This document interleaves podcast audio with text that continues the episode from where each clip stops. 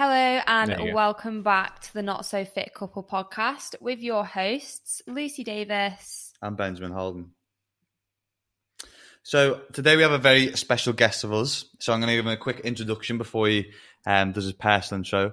So we have got the amazing Jamie Alderton on today. So Jamie, in less than four years, went from a redundant contract worker to one of the top body transformation coaches in the UK, having transformed thousands of lives in the process. Jamie has an in depth knowledge from what he has learned from his time in business, fitness, and life competing at British and European and world level physique shows. Jamie has also created multiple successful businesses and balance, balances the entire act with his family life as a loving husband and father. So I hope I, I covered um, most of the avenues there, there, Jamie. But whatever I've missed out, you can uh, kindly fill us in with. I was, I was wondering who you're talking about then. Thanks for having the song, guys. Um, yeah, I mean, it's uh, we've been we've caught up a couple of times yeah. over the last year, and it's it's been great. And yeah, whenever I think back to that, you know, it's been a it's been a crazy journey over the last, I'd say, eight years since I've kind of gone off on my own and you know had had my own kind of thought process about things. It's been a crazy journey. Yeah. So one of the things that we want to touch on today, and um, well, first we, we'll kind of dive into how how I met Jamie, which is many many years ago um, for, from today, and it was I first signed up with Jamie as um, a client actually for a body transformation myself. Uh, and this because I wanted to do my first competition, which was at Body Power, I think when I was 21. So what's that now? Seven years ago. Wow time flies. Um, and I went through a 16 week prep with Jamie just to pretty much get into shape. And this, for me, slowly developed into something else because I started following along with Jamie in regards to socials, podcasts, and learning a lot um, in regards to both business and lifestyle, as opposed to just, I suppose, the fitness element and the health and fitness side I learned from the programming that Jamie had set up for me. And this is kind of leads into the topic that I want to talk about today, which is in regard to the bigger picture of creating a career from a hobby and how to be happy at work. So, after completing my transformation with Jamie, which is um, probably where I lost a lot of weight in my life, and it's probably the biggest period where I've, I've weight loss, where I lost like three stone, I think, over a certain period of time. Um, I started to learn a lot from Jamie's podcast, which was the first podcast that I, I started getting involved with. It was mine as well. It was yeah. like the first podcast I ever listened to. And I'd recommend anyone to go and listen to it because this is for me where I think it, I'll try and include the, the quote in today's video. I'll try and go back and record it. But it was the the whole I think it was bear in the boat and learn to swim quote that was in one of the episodes of the podcast that really sparked the change for me in regards to creating a career out of a hobby.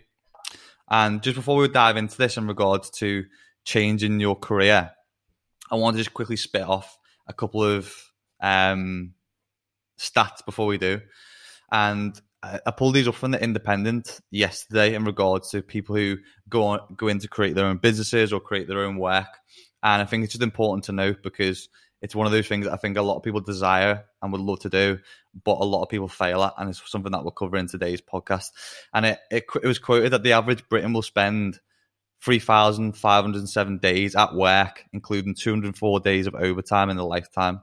And the poll also found that British people think about quitting their jobs 16 times per year. It mm. was also found that the average British worker will put in 34 hours and 26 minutes of work a week, totaling 1,791 hours a year and 84,171 hours in the course of their, their career. Um, and that will also include some additional overtime. So if you think about how much time we spend at work, if you hate your job and hate your work, it's going to have a pretty big impact on your life and your mental health. So one of the things I wanted to focus on and talk to Jamie about today is both how to create happiness at work and how to switch career paths, even if you think it's too late because I know Jamie spoke about this before, um, because this is how I switch career paths and has even released a book called Meltdown, which will be very insightful on this topic of creating happiness at work for today. And what we often told is that we should shouldn't make our hobby our work because it'll grow into resentment mm-hmm. from there. So we want to try and squash this today. So Jamie, if you can kind of take the floor with how you first started off and how you then changed your career path, just for some of the listeners who maybe haven't heard your story before. So my story goes back to 2012. Now I was working as a contract worker at the time uh, in Kenya. I was working as a security advisor for the UN, and was, it's a very well paid job. And I wasn't particularly happy because I was spending a long time away from my family, and you know, it was just kind of weird because I was really into kind of fitness, and I had this security advisor job. And I, I remember being in big UN meetings and writing carb cycling plans for people. So you kind of know you kind of know that you're in the wrong job when that happens. But I probably would have still been in that job now had I not been made redundant. And I basically got a phone call. Um, they were trying to make some, they were making some cuts and, you know, they were getting rid of the unnecessary staffing. And I was one of those people. And I always knew it was kind of a temporary position because I was on a rolling monthly contract, but you never kind of want to believe it. Um, so one of the mistakes that I made is, is thinking that I had this job forever. Uh, or at least for at least you know a few years. And myself and my wife, we got a very expensive mortgage, put all of our savings into it, and it was actually the next week that I got made redundant. So I remember coming back on this plane, like, you know, what on earth am I going to do? And it kind of hit me then. You know, this is your opportunity now to do something that you really want to do. Um, and I decided to write things down. It's like, what am I good at? What do I want to do? And everything pointed towards personal training. And it, was always something that I never thought about. And, and one of the main reasons was I enjoyed it as a hobby uh, and a passion. But I'd, I'd seen personal trainers in the gym and they were all miserable and they were all working stupid hours and not really getting paid too much. So because I was on, you know, a good salary, I was like, I'm going to have to work my bollocks off to be able to do that. Um, but that's what I wanted to do. You know, I, I, knew this is what I wanted to do and what I was good at. Um, so I went into it. I didn't have any money, but I did have a credit card. Uh, I whacked 16 grand on the credit card. Couldn't afford a, uh, a, car, so I borrowed my dad's bike, rented a studio up in the countryside about seven miles from where I lived, and got to work. You know, I started grafting there, um, started focusing on a small group of clients I had at the time, which was only about three or four um, focus on getting them results. They got you know incredible results. Um, was doing a lot of online stuff at the time because that's where just as Facebook was kicking off, and that's where I, I started to build my business. And looking back, you know, at that time during being made redundant, it was the worst feeling in the world having 800 quid in the bank and not knowing what to do. But I remember cycling up to the studio on my dad's bike, it pissing down with rain and I just had a grin from ear to ear because I was finally in control. You know, the only person that could mess this up was me, and I was gonna, I was willing to continue to make mistakes because I'd never personal trained somebody before. You know, I quickly got the six week certification, and though I had a passion for training, um, and I'd been training a long time, it was just like, well, you know, I'll give this my best shot, and I did. I put everything into it, and and you know, adding that passion to helping people uh, is a is a massive value add to other people, and something that I'll always remember. Someone said to me is, "You're rewarded in this world based on the value that you put into it." Um, and a lot of people that are unhappy with their job is because they're not putting much value into the world. They're usually putting that value into somebody else's world, and they wonder why they're not getting an impact.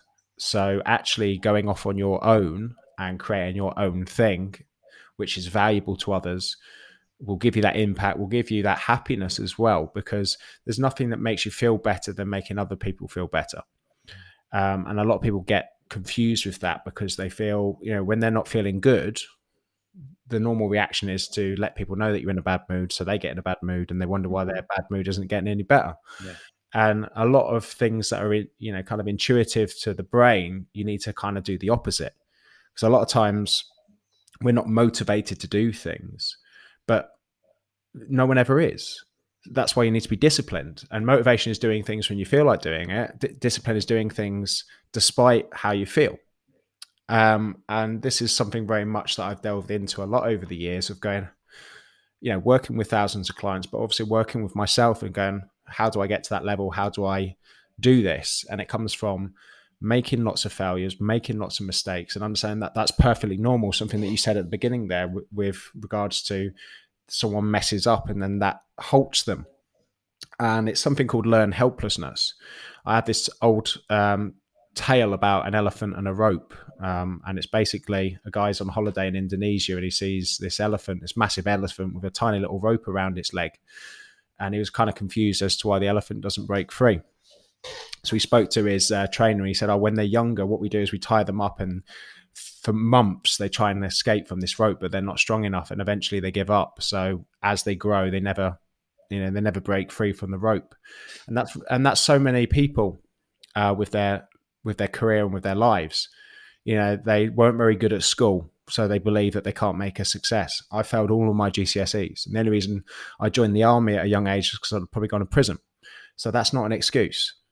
Um, and so many people just uh, are so much in their own head of why they can't do things that they don't do it because they've kind of convinced themselves. And as soon as you convince yourself that you can't do something, you won't be able to do it. Mm-hmm. So something that I kind of show people a lot is look, I'm nothing special. I've done, you know, I've written multiple books. I've done loads of crazy things, but that's all come, that hasn't come from being better than anybody else. That's just believing in myself and having the confidence to try. And I say, I say to people all the time, I'm where I am today because I've made more mistakes than most people, but I've learned from those mistakes and got better. And you're never, you're going, I'm going to continue to make lots and lots of mistakes throughout my life but I know that I need to make them in order to grow. Yeah, I think that's one of the massively important things with having a hobby that turns into a business, understanding that there's going to be so many mistakes and like you have to completely go to, through failure to see what's on the on the other side and most of the time you feel like you're not going to be able to carry on. Yeah. You don't you don't feel like after a failure with your own business and the risks risks all on yourself, you think, fucking hell, like I can't do this on my own. I think that's where you need to have that resilience in yourself. But it's also knowing that when you get into this, especially as a personal trainer, you're not thinking about building a business. You're thinking about getting clients. Mm-hmm. You're thinking about helping people get healthier, happier, fitter, and stronger. Um, and it's a byproduct of it. Suddenly you get more people. Suddenly you go, oh, this money's coming in. What do I do with this money? And then suddenly you now have to think about finances. And you now have to think about staffing. You now have to think about all of these things. Mm-hmm. Uh, and so many people who are successful didn't go into it thinking I'm going to build a business. They're like they, they go into it thinking I'm going to do something that I love, and that's a great thing. That's a great attitude to go into it because if you always go into it with that attitude and and most importantly in the knowledge that you're going to need help along the way and you're going to make lots of mistakes because there's so many things you know in order to be a successful personal trainer you don't just need to be good at you know nutrition and training you need to be good at sales marketing videography, photography, um, web design, um, you know, public speaking. It, it's a jack of all trades that you have to be. Yeah, I think um, one of the things you touched on there is in regards to wins and losses is the fact that basically in order to make more wins, you need to be you need to be making more losses in life. And I can't remember who it was who said something the other day, but it was one of my friends who was saying you will never meet a rich man who hasn't made many losses, but you will mm-hmm. always meet a, a poor man who never takes any risks. And I think that kind of resonated with me. And I, and I looked, at, I found it quite um, in informal. And in regard to my business, I don't know if you've read Rich Dad Poor Dad. That was really when I started learning more about business and what you've been talking about there in regards to the amount of money that you're taking home and you don't know what to do with the money at first, and then really starting to look at income, outgoings, assets, liabilities, and started to understand that and how that kind of corresponds to your business and the way that you are utilizing the money to in order to grow and be able to help more people as well. So obviously my my journey when I started in health and fitness was probably a lot of people don't know this and probably you don't even know yourself in regard to how much of an impact you had in regards to me changing my life because just through listening to your, to your podcast was what eventually made me make the jump and, and I suppose burn the boat and learn how to swim. And I think that's why it's so important, and we take so much pride in the podcast because it's the content that we put out for people and you, and for people like yourself. You don't realize the impact that it's going to have on the listener. Mm-hmm. And for me, I obviously had a, a, similar career path in regards to I was working in the police for like three, four, five years. Got to a point where I, I pretty much hated my job. I was stressed. Couldn't see myself working that position for another 30 years. So needed to do something to change, but kind of needed that push in the in the right direction to to make that happen, which they kind of eventually forced me to quit. And still, the reality of it is, even when I when I made that change, I was going from taking home like two grand a month to doing three hundred pound a month to take home for myself, and that didn't even pay my car off. So I think a lot of people see the glitz and glamour on the other side, but first you have to go through that layer of shit to be able to get to that middle part, which is the the part that people want to enjoy and have that freedom, that financial freedom, enjoy their own time and have more more time for themselves and family. It comes down to a cliche quote. You know, the pain of change is less painful than the pain of staying the same. You know, the pain of doing that for what six months, a year, even three years, it's a lot less painful than doing something you don't want to do for thirty. Um, and this is this is one of the biggest reasons that people struggle to change their their body because they have to go through. You know, if you've got 100, 150 pounds to lose, I'll be honest, your next eighteen months is going to be shit. Shit. Mm-hmm. You're going to not be able to do things that other people want to do. It's going to be hard. It's going to be stressful. It's going to you're going to want to quit, as you said, like probably more than 16 times a year, like you would with your job.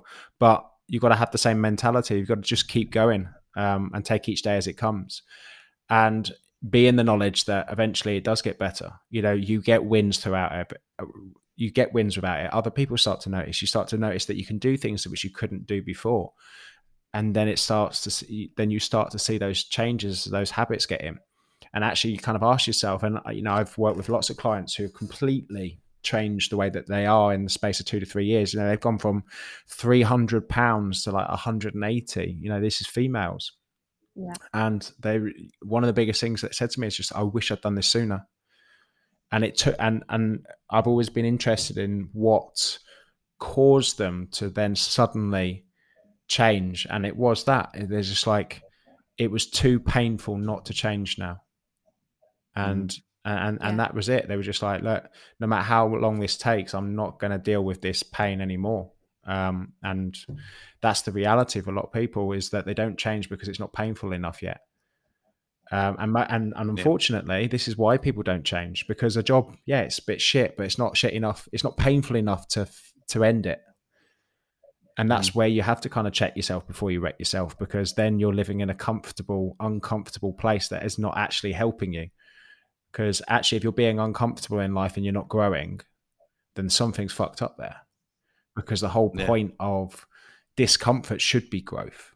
You know, you should be feeling uncomfortable because you're pushing yourself in places which you are not used to, not putting yourself in a painful situation that isn't is causing you to stay the same. This is what happens with our job. You know, it's just like why are you putting yourself through ten years of this when you could just put yourself through the same kind of amount of pain for two, just a different feeling, and suddenly actually be somewhere that you weren't before. Mm-hmm. Yeah, definitely. I think what's important there is as well, and I guess this applies not just to changing a hobby into a career, but understanding that it's not going to be easy and it's not going to be a quick road to success because I think a lot of people think they look at, like you said before, Ben, they look at other people's highlight reels of where they are now, but they haven't looked at the previous year or two years of how difficult it's been. I think when you can tell yourself, okay, this is going to be hard, it's a risk, but I'm going to enjoy it and it's my hobby,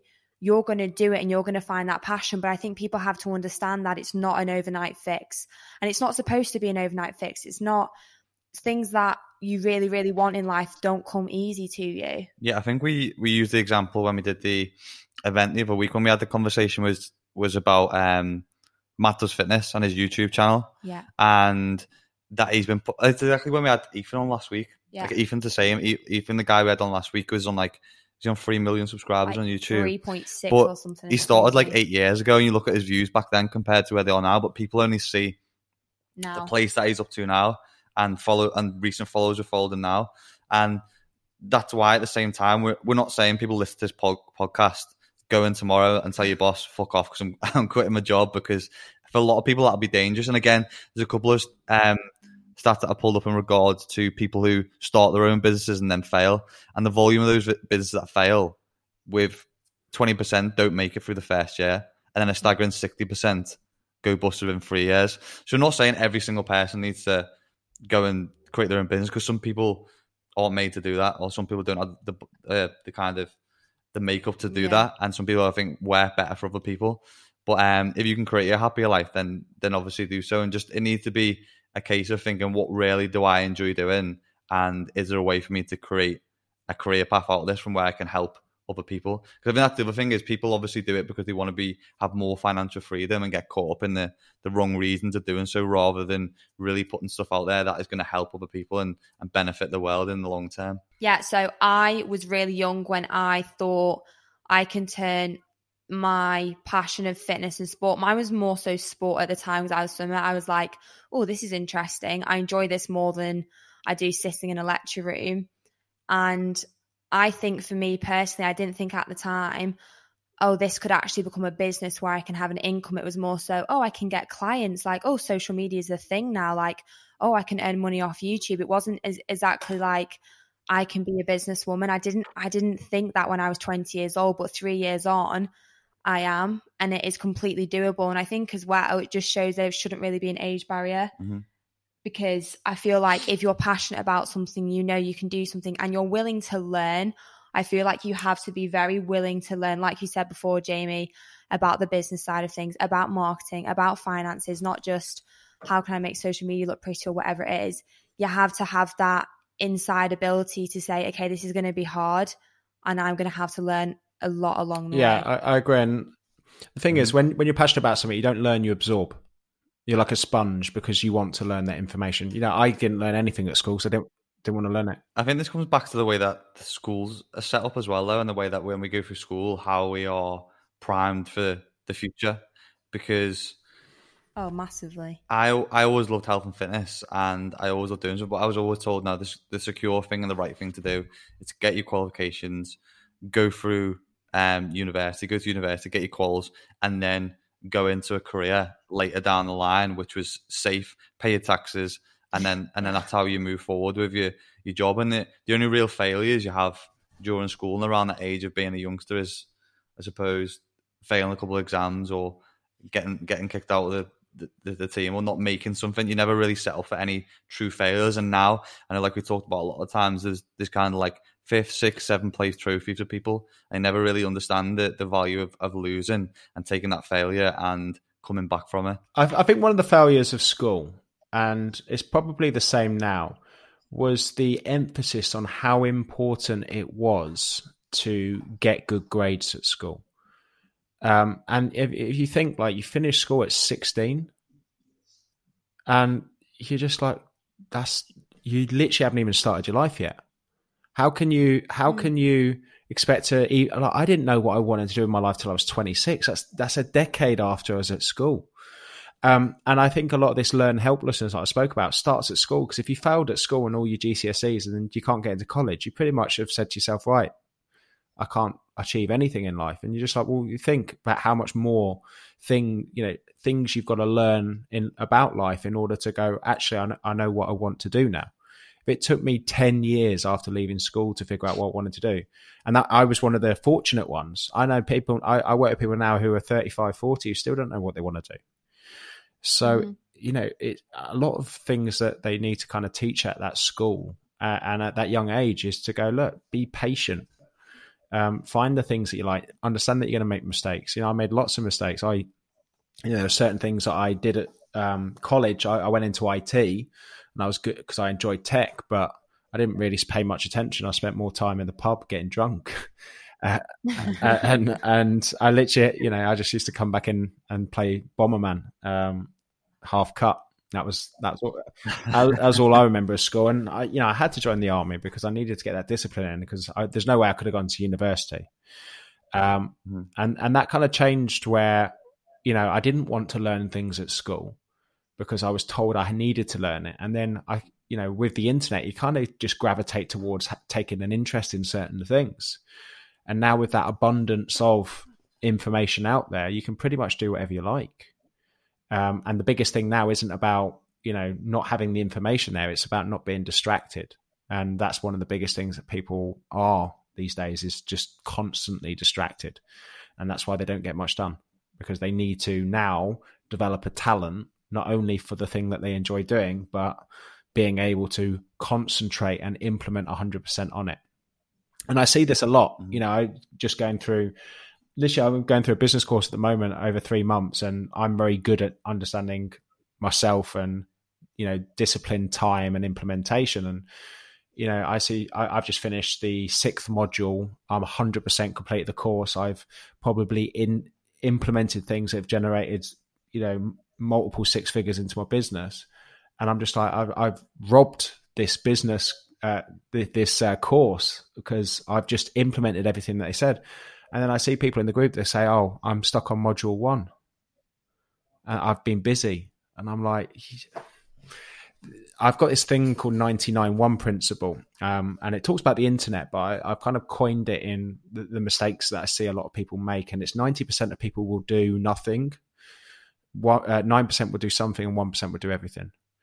Um, and you kind of need to ask yourself what band that you sit in with what it is that you do.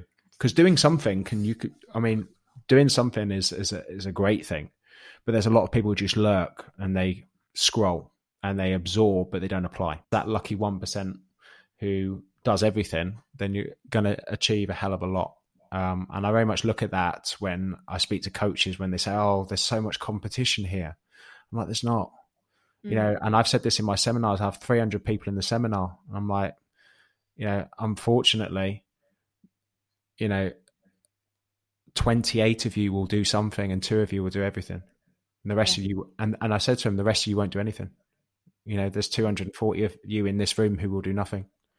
And I'm right. They'll go back the next, come back the next year in the seminar, and they're there again, haven't done nothing. And I try and incentivize them, say, be the nine percent, uh, and for God's sake, be the one percent. Don't be the ninety. Um, but it's just, you know, if you know that, and that is, you know, that is what I've seen over my many years of doing stuff, is you haven't got to be worried about competition. And this is one of the biggest hindrances of people having a business or, or starting a business because they oh it's it's a saturated market. I'm like it's a saturated market, but ninety percent of the market is not doing anything. Yeah, they're posting once a week on Instagram. Mm-hmm. They're they're telling me that they can't get online clients, and yet they've got a private Instagram account. You know, it's just simple things, and and not uh, and a lot of this isn't isn't um, external things. They know what they need to do, but it's just internal you know, the reason they got a private account is that they're worried about people negatively commenting on their content. Yeah. It's not that they don't want it. Um, the reason they're not going live on on uh, Facebook Live is because they don't want their mates to jump on and take the piss out of them. And it's all of these internal things that people struggle with. They know, yeah, most people know what they need to do. You know, a lot of people know how to lose weight. A lot of people know how to how to be a success on social media. Uh, they they know, but knowing and not doing is the same as not knowing. You know, a lot of it is those internal feelings of self confidence, um, and something that I say. You know, you've got to believe in what it is that you say, and you've also got to believe in what it is that you sell if you're going to build a successful business. I think that was the big, the biggest thing for most people is just is self confidence and something that we spoke about on I think it was was it last week's last podcast week's episode, yeah. Um, and especially in regards to one criticism and to comparison because I think for most people, comparison's like the biggest factor in unhappiness because if you're constantly comparing yourself to someone else, you're always looking at what you're not doing or looking at things that um, you potentially don't do as well rather than focusing on your strengths a lot of the time. And I know I did this especially early on, was comparing myself like when I was talking on camera to other people. It was something that I really struggled with a lot yeah. of the time.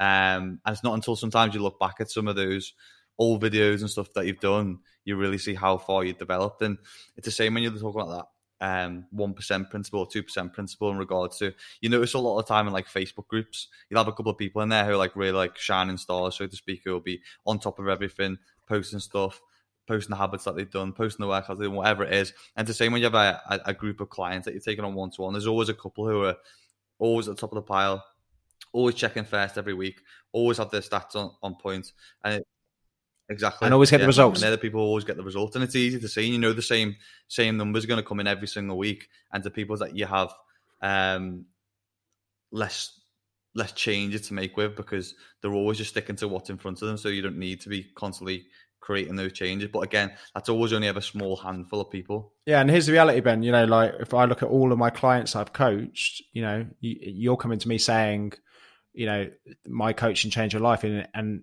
you change your own life because you're a one percenter. You're the person that follows the plans and let and gets the result. Um, which you know is part and parcel of yourself doing that. And it's the same with me. Whenever I have a like for, for just finishing this course, I've done everything. Uh, you know, I'm like, this is the best person in the world to to learn about this, so I'll just do everything that they say and not question it, even though I think I know to some avenue. You know, I'd go, oh, we're going to go into the social media stage. I'm just like, that's right. But then sitting there going, no, no, no, come on, Jay, just pay attention. And then suddenly, yeah. the minute you think you know things is the minute you stop learning. And it was just like, ah, oh, fuck, I didn't, I didn't think about that. Mm-hmm. Yeah. And I was just like, shit. And I could have just closed my brain off there thinking I know. And that's the worst thing to say. You know, even though you do. Uh, something that I put on a post today about I read a book called Peak by Anders Ericsson, and he was talking about the difference between people who are good at stuff, stuff and great at stuff. And he was talking about discipline practice, and I think this is one thing that people do a lot. They'll they'll practice something until they get to a certain standard, and that standard is usually better than their peers, and then they stop mm-hmm. because they're a little bit better than their mates. And then they wonder, they're looking on the big stages with the people who are building, you know, seven and eight figure businesses, and they're like, why aren't I there? It's like because when they got to where you were, they look, didn't see themselves as complete. They saw themselves at just at another level, and mm-hmm. there was many more people and many more levels to go and and that's the way that I've always looked. You know, people sometimes look at me and into, oh, you know, Jamie's done this and that. I'm like, I hadn't even started yet. I'm only yeah. 30, I'm only 35. Mm-hmm. You know, I, I, won't won't really start getting traction in my business till you know in my mid 40s, I reckon. So I still need to, you know, turn up every day, do what I do, um, and keep it at the rate that I have done for the last eight years. I've never slowed down. I've mm-hmm. almost broke a couple of times, but it's just a foot off the gas, ready to stick it back down again. I think that's something important as well because I've recently just read The Chimp's Paradox, I think it's an absolutely brilliant book. And one thing that was in the last couple of chapters was saying the difference between motivation and commitment because I think a lot of people think you need to be motivated every day. You need to feel on top of the world. You need to feel optimistic every day, but that's not the case because he uses the example of a surgeon. So if a surgeon goes in to treat someone, they're doing a surgery and they don't have motivation, they still have to go in and operate because they are committed to do something. It's the same as if you have a business, you've been doing it for four or five years, you're not going to be motivated every day. Of course, you're not. It, it's not a, it's impossible. You have to be, you have to have that level of commitment to carry you through on the days where you're demotivated and you are feeling like shit. Yeah. essentially, I think that's, that's the same with work. Also, like I never ever go into every single session, especially when training at home, because like I told a lot of people, I fucking hate, home hate training, training yeah. at home. Same here. I say to people all the time, I hate home workouts. Yeah. You know, I've hate, like the first thing that I did when lockdown got called was go right. I, I need to move, and it was in March time. So of course, for me, um, I do sea dips, but like during the colder periods, I don't go every day. I go like t- twice a week because it's that cold.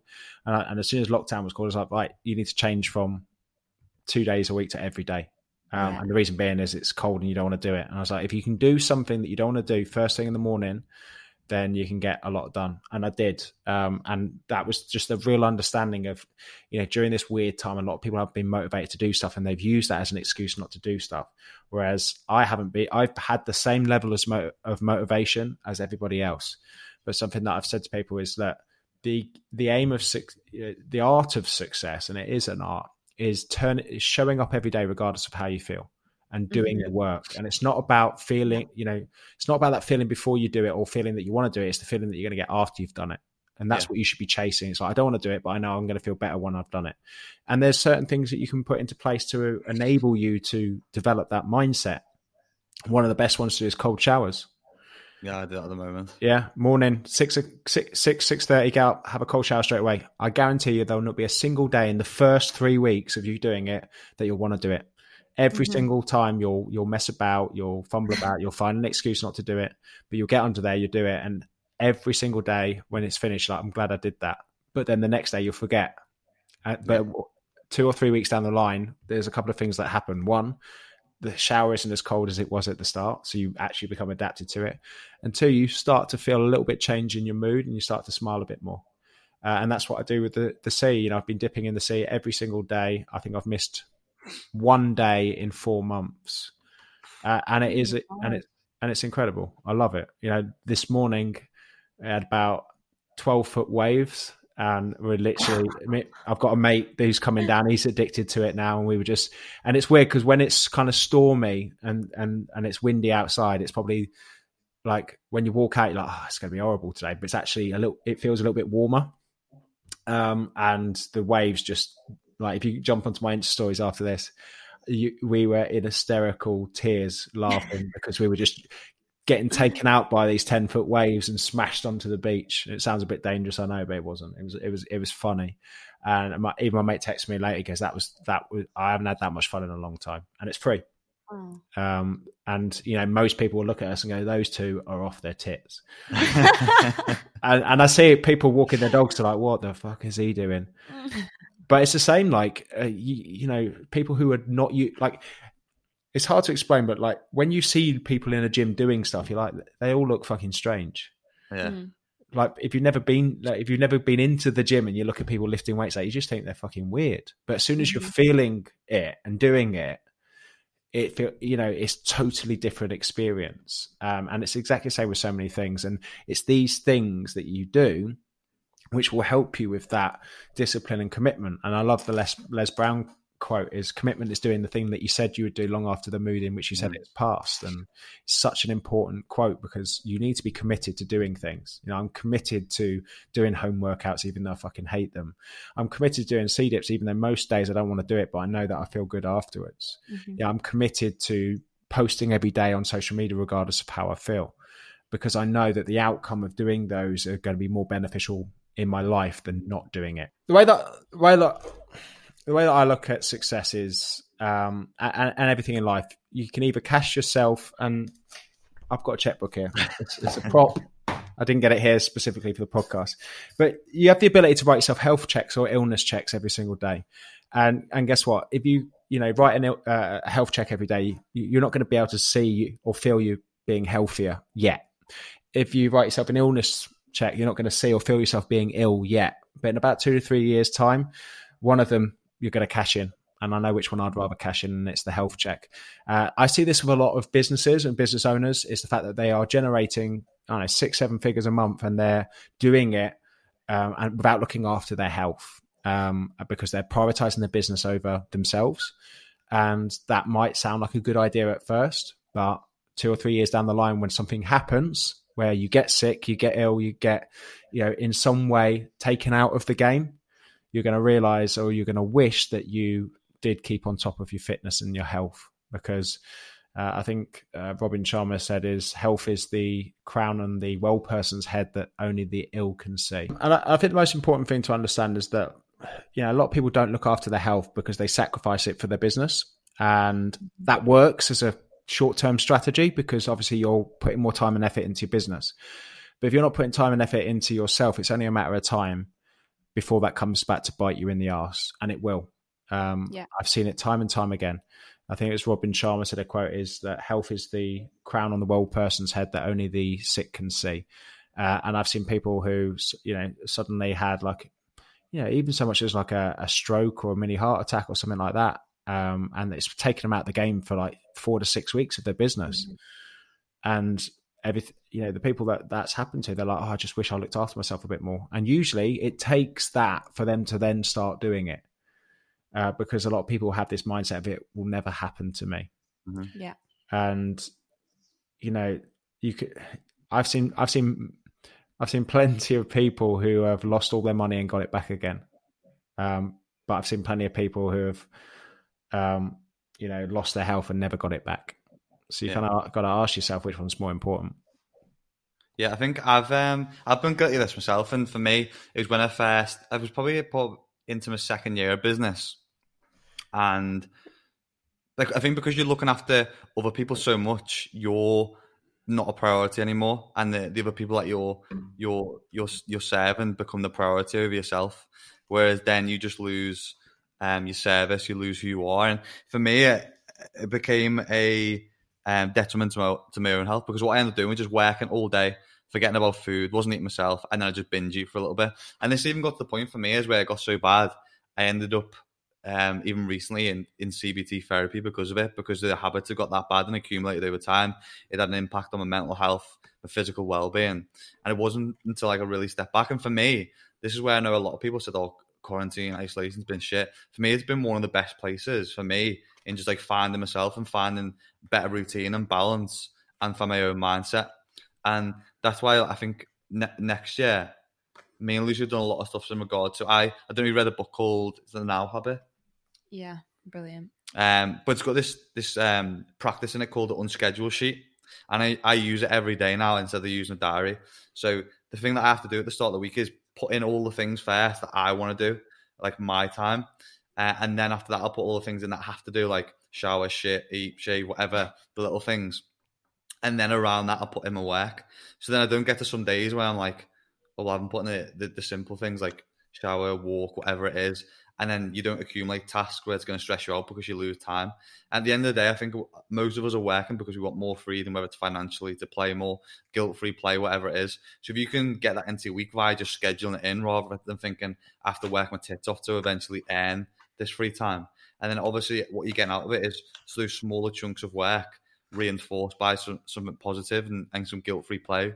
So for me, that's like I'll watch a Disney film or play on my PS4 or go out on my micro scooter because I just feel like being a kid again. It's what I could just have no no stresses when I'm in that kind of place, and that's why for us next year we've done things like we booked like another two month trip to Australia, haven't we? And booked a trip to the US and doing a little taking priority and doing things for us that we wouldn't usually do, which may not necessarily have a direct impact on the amount of wealth or the amount of money that we're making, but it creates better and healthier versions of ourselves to then serve the clients and the people who we deal with on a on a day to day basis. You, you, say that, but it does. I mean, the thing is, uh, I spoke about this on a podcast before. Is you, you have to treat yourself like a million dollar racehorse because you're the business owners. You're, you know, if you bought a million dollar racehorse, you'd feed it the best food.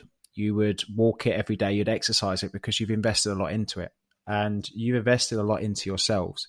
And actually, you're doing your clients a disservice if you're not at 100%. And mm-hmm. that's what people forget. It's like if I'm turning up to a podcast or turning up to a live stream or doing content and I'm tired, um, I'm hungover, um, I haven't exercised, I haven't meditated, I haven't gone for a walk, I haven't gone for a dip in the sea. You're not you're not gonna I'm not gonna help you as much.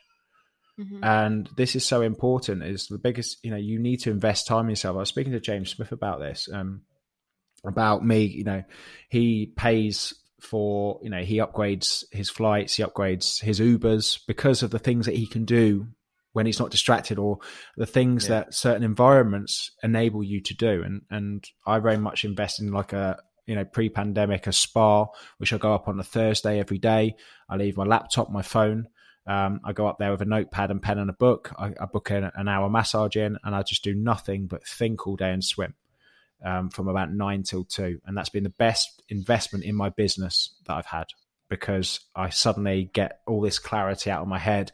And it's something that I look forward to every single week. And a lot of the time we forget that we actually feel good through the week when we do have something to look forward to. Unfortunately, a lot of people will look forward to the weekend where they're not doing work. Yeah.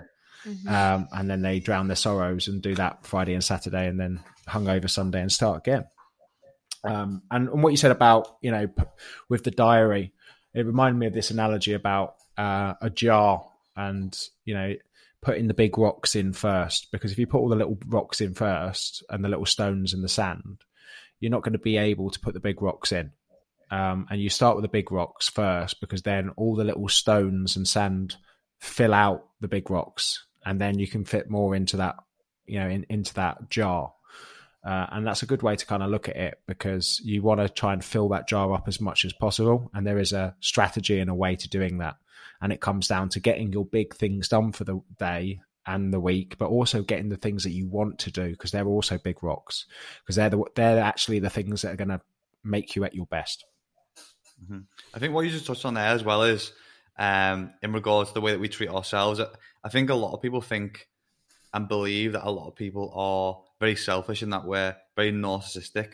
But I think when we look at things more practically, I think a lot of people are very compassionate about other people and will disregard themselves a lot of the time for other people. Like I know we spoke about it last week in regards, take for example, when you're ill or when your mum's ill or when your wife's ill or whatever it is, you're always like, oh, you need this, get you some paracetamol, ibuprofen, get your feet up, Lucozade, whatever it is. However, when we're ill, it's like, oh well, I'll sh- I'll shrug it off. Yeah, I'll be exactly. I'll be able to batter off. I'll be I'll be all right.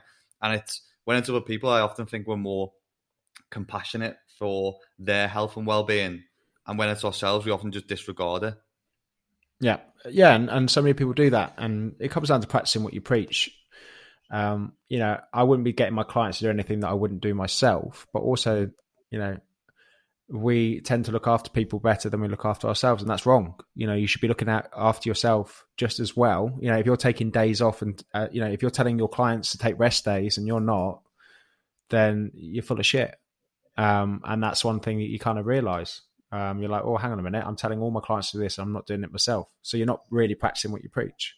Mm-hmm. Um, I think that's um, definitely something that I found with lockdown. I think we said this last time, and I spoke to you about it, Jamie. Was I'm the type of person who's very kind of hard on myself when everyone started doing these live workouts, and I was one of the first to do it. But I was doing it as a, a detriment to my own health. I was doing like two lives a day, a Zoom class, and I needed my own time to do my strength class. And I'm like, fuck me, that is literally three sessions a day. And I did it for like three weeks because I was like, come on, come on, you can do this. You're doing it for the people but it's like I was absolutely destroyed. Like my mentality, I just I was felt absolutely fatigued all the time. My joints, my body, and I think that's the thing, especially if you're into fitness or you're a personal trainer and you have a business, like you said there, you have to practice what you preach. You can't be saying one thing to your clients and then doing the complete polar end opposite. Yeah, and and it's and it is it's so important to do incredibly incredibly important but, but, and yet they, they don't do it you feel like you're giving people a service but you're actually doing yourself a disservice mm-hmm. and actually you know when you instead of do three sessions uh, a day you take move that to four sessions a week actually people get more results because that your energy that you bring to those sessions is so much better yeah and, and and that's what i find you know even now i'm doing i'm so i'm I'm doing three workouts a week with my group. So Monday, Wednesday, Friday, 6 p.m. We do that and they, they absolutely love it. But I wouldn't do any more than that. Um, yeah. Anything else, I say that you can download or use. And this is the thing about workouts. You don't need to go live doing them. You just need to change the strategy. You just say to people, right, mm-hmm. my, these three workouts that I do are live, and then the rest can record and you do it at your own time. Um, yeah and that's just as much of a benefit to that person as them doing it live with you if they're just doing the work and, and the things that you put in there. Yeah, I think that's just about having transparency of what you're doing and and and keeping your ethos the same for what you keep yourself to your clients. Because I remember um, when I first signed up to that program with yourself for the for the transformation, and I always remember when we first met. I think it was in in Birmingham, one of the gyms up there to do posing practice, and one of the first things he said to me was, "If I think it was if you take steroids or find out you're taking them, they'll drop you. Yep. And I think this is where a lot of people aren't transparent in the fitness industry because there's so many coaches who are on gear to to prospect new clients, but then would probably advise them against it. And I'd, I'd tried steroids before that because I went to one of those gyms, which is like a hardcore gym. And um, I was like 17, 18, 19 at the time when I, was, I did it. I was before like a lad's holiday. And I just didn't know anything about it and I thought that was part of like the competing life. And when I did the program with you, well, I got I got really ripped for whole day. Used steroids, and I was about 30 and a half stone or something around that lean. And I stepped on stage at 30 and a half stone lean when I did the natural prep. So it just goes to show that if you apply a proper process and program, the results that you can get from that rather than just dicking about with stuff and just mm-hmm. being transparent because then it made me believe a lot more in the process having that message from from yourself as well. And yeah, that's what I was always always about. You know, like if you want to take steroids and you want to go down that route, fine. Find somebody else who does that. Um, but you know, one of the biggest changes for me is when I first started competing. You know, I left the army December 2009, and I was I wanted to get bang on the gear. I was just like, uh, I'm going to stop walking through doors. I'm going to smash through walls. You know, that, that, kind of mentality. And and actually, the the gym owner said, no, no, no, just like you're in, you, you know, you've got a decent muscle mass. Why don't you just do this natural show? And I did the natural show, uh, qualified for the finals, and I won the um, Musclemania British novice title in in that September of the year. And one of the main things that I saw was I went to the British finals, the BNBF, and I was seeing guys in their 30s, 40s, the over 50s. And these over 50s guys were like granite. they were sh- they looked incredible and you think they've been training for 30 years naturally you know they mm. they get you know, drug tested you know uh, polygraph they have to be um, drug free for 10 years to complete and just seeing that showed me what was possible and and there and then i was like i'm never going to take steroids. Uh, and I always see it as a compliment whenever I'm in great shape or get lean. People are like, "Yeah, what gear are you taking?" I'm like, "None." And it's like I can we, we, can talk all day about this if you like, but and I I do take it as a compliment, but also like you know, I've worked with thousands of clients. I'm like, well, ask my clients, ask mm. what their cycles are. They've been yeah. none because I show people what it, you know, what you can achieve with with hard work. Um, and it is hard work. You know, we were talking about building a business and hard and, and hard work. How many happy, how many happy millionaires do you see walking around with six packs? None because yeah. they're three of the hardest things to get: happiness, uh, you know, a, a six pack, and a successful business, or, or, millions in the bank that hasn't been given to you. So they're hard, and the reason that you don't see many with all three is because it's hard enough getting one, let alone three. Yeah. Um, and if you get any of the three, you know you, you are winning because you're probably in that one percent. Yeah, definitely. And we had a few questions for you as well they're, they're to do with the podcast, but just general questions that we wanted to ask as well. And we know people are interested in. So you briefly touched on it throughout the whole podcast, but in terms of your career from when you started your personal training, how has your actual career changed over time? So the different, I guess, the different phases the you've been yeah. through. Yeah. Um. So I was you know, I left the army very disciplined. So I had that kind of drilled into me from a young age, which I was very fortunate to have. And my um, my kind of mentality was very much competing was very much my thing because it was extreme. Um, it was military kind of habits and routines, and it was achieving an overall goal by the end of a deadline. Um, but what I found with that is that you know I was very good at following orders and getting a result. You know, that was my military background, but that wasn't sustainable. You know, and that's not what my life is about now. You know, my life completely changed when my daughter came along. Um, and actually, you know, you talk about not looking after yourself. In 2013, um, my my business doubled because I stopped looking after myself as a kind of a fitness model and everything, and started focusing on my clients. And I actually gained 50 pounds um, it was the happiest year of my life because my daughter came in uh, into the world and all my clients were getting success. My business doubled.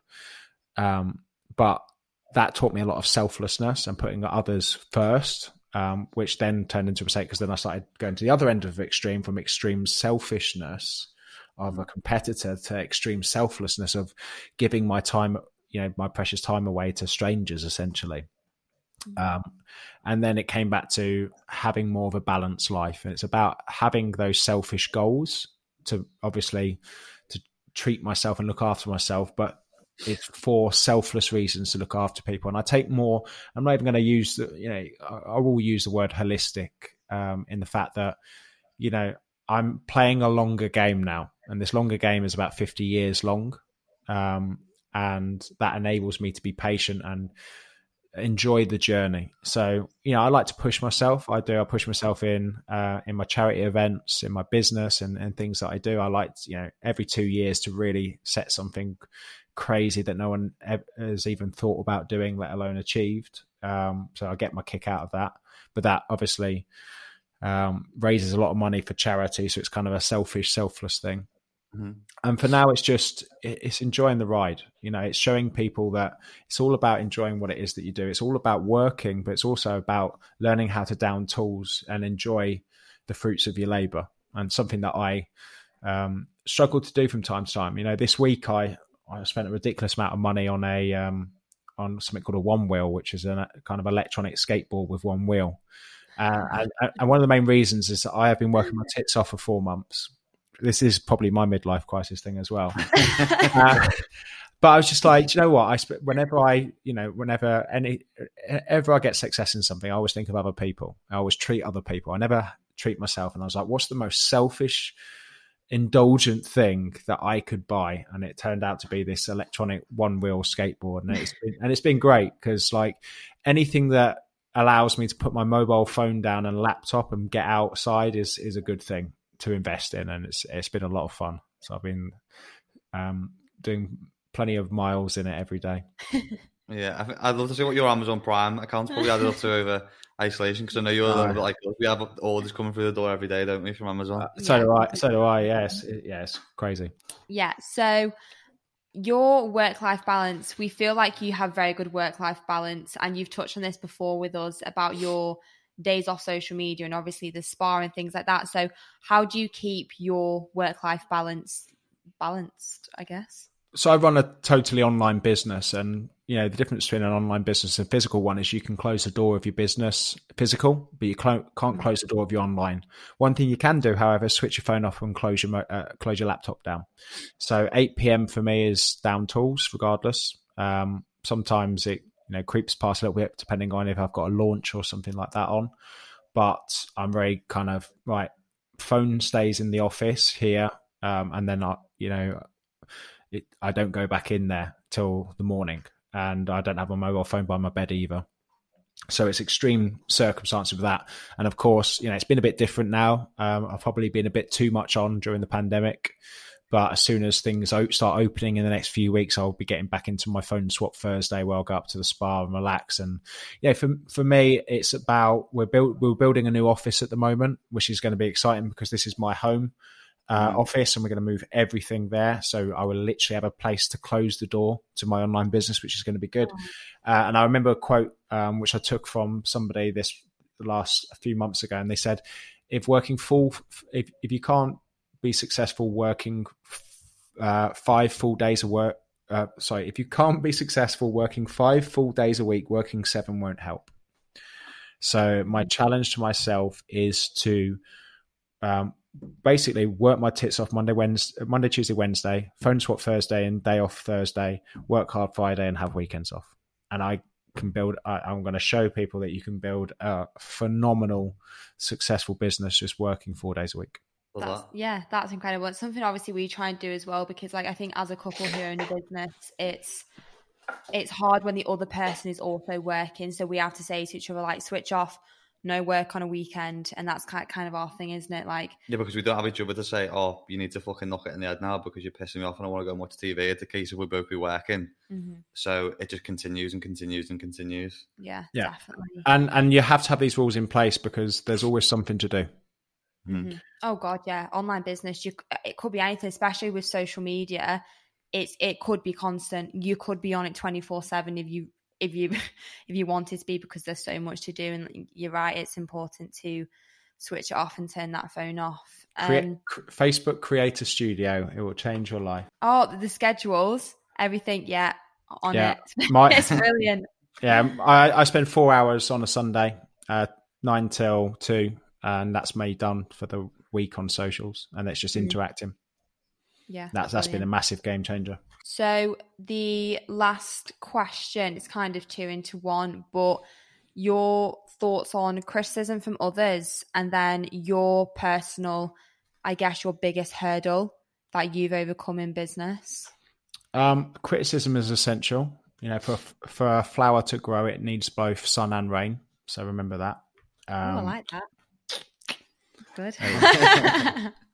so that's that's very important, you know, and mm. you're always going to get criticized. But the way I always look at it is like I've I've never I've never had time to criticize anyone because I'm too busy doing what I do. Mm-hmm. So you know, if I'm getting criticism, it's probably because somebody uh, you know isn't doing the work that they know that they need to do.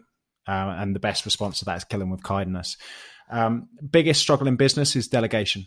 Um, as I said, to become successful, you have to be the jack of all trades, and that means that you're very good at things, which means sometimes you don't trust people to do things for you because you think you can do better. Um, and that's a big mistake because you got where you are today because you've made those mistakes. And if you're not allowing people around you to make those mistakes, then how do you expect them to get better? So I've been getting better at delegating things and also getting better at paying a lot of money for people better than me um, mm. and investing in other people. Because the way that I kind of look at it is that, you know, I do a lot of things that only I can do, but I also do a lot of things that other people can do. Yeah. So it's really determining what I need to do and what other people can do. And that is the key to business. You know, like you look at someone like Richard Branson, you look at some of the big players, and, you know, I know what I want out of my business. I don't want 600 staff working for me. I want a team of six to eight people that I love working with, that I know the 1st mm-hmm. name, that we can build a, you know, a, a low seven figure business and have a good lifestyle with it. Um, and that's what I want. And that's what I'm focused on. Um, and anything past that you know, I know that I'm not in line with what what it is that I want to do. Because as I said, my mission for this year is to get my business to a stage where I'm working four days a week, and those four days are probably most people's eight. Yeah. Um, even though there's only seven days a week, but you, you know where I'm coming from. Um, and yeah. and just and just proving to people, look, um, you can do it. Because I know lots of people who are a lot more successful than me that only work three or four days a week. You know, people like Gary Vee. People are, oh, Gary Vee never takes a day off. He, he doesn't work weekends. He's yeah. got tw- he's got 20, 28 create. Why, why would he? He's got 28 video creators that produce all of his content. He goes back home on a Friday night and goes and spends time with his family. But it looks like he's hustling 24 7 because he's got the people in place to do it for him. Yeah. I think that's because people see so many of those quotes online and like Instagram and stuff like, oh, balls to the wall, 24 7 hard work, all this shit that yeah, people get no this rest. misperception stuff. And what you just touched on there is when people first go into business, everyone wants to build this business, which is like a multi million pound business, have loads of people working for them. And I never really understood that. I didn't want that until I read, oh, what's the guy's name? It's Daniel. So the guy who wrote, wrote Oversubscribed. Daniel Priestley. Um, yeah, I think he wrote a book, a book to do digital assets as well. It wasn't really until I read that and the different spectrums of businesses was made me realize, well, I just want to have a good business, have a good amount of financial freedom, be able to go and travel with my partner. And I think you learn a lot more from going through that period of business of what you actually want out of it. Exactly. Yeah, 24 Assets is a phenomenal book. Yeah, and, and yeah, oversubscribed, you know, um, once again, it's one of my massive book recommendations for people if they want to really understand their business because, you know, the real game changer in a business is where, you know, I see a lot of people with tactics about getting clients. I've never had to have, get clients. They always come to me. Mm-hmm. Um, and it's, and it comes down to the amount of value that you put into the world. Mm-hmm. You know, I, I, I give more than I ask. And that's the way that you should be with business. The reciprocation effect. Mm-hmm. Exactly. Cool. Thank you very much for that, buddy. Well, I think that's a nice way to wrap up the podcast. Um, and I just want to say thank you to the man who made me quit my job and am now responsible for the position I'm in today. So I owe him a lot, um, more than he'll probably ever know. But I think it's important for people to go and listen and tune into Jamie's content. So, Jamie, where can people find more of yourself? I think best place is Instagram. If you just go at Jay Alderton, J A Y A L D R T O M, um, you can find all my good stuff on there, and that tends to transition through everything else that I do from there. Brilliant. I think it's important that we leave with the quote that um, triggered my changing career. Um, so if you can just reel off that quote again, Jamie, the boat quote. About what you're either a toe dipper or a boat burner. Is that what we're? Boat we're, burner, yeah, yeah, yeah, yeah. So you know, we got to understand is that once you've burnt a boat, and, and this comes back to apparently Greek times, where once they landed um, when they were going to attack um, this army, that they burnt all their boats, which meant they've got no way back, so they must succeed. And uh, and a lot of people, once you burn that boat and you can't go back, you'll be amazed at the things that you can achieve because there's only one direction then, and it's forward. And if you have that mentality with things of going, do you know what, the best thing for me to do now, and of course you know, approach this with caution because sometimes it, it pays to be a toe dipper. And what I mean by toe dipper is testing the water. Because one of the most important thing about burning your boats and going forward is that, you know, the guys that went forward were very, very good soldiers, mm-hmm. which meant that they had the motivation to succeed. You've got to make sure that you're good at what you do. So if you know that you're good at what you do, burn your boat and go and do it because that will force you enough to succeed. What a great way to finish. Actually, I want to quit my job again. Oh, hilarious. yeah. So, again, thank you so much to Jamie and then everyone else who has been listening. We appreciate you and we love seeing your posts of the podcasts on Facebook and Instagram. And also, a massive thank you because we just hit number two in the fitness podcast. Pod, podcast podcast charts in Britain. So again, a massive, massive thank you guys, and we'll catch you in next week's episode. Bye guys. Bye.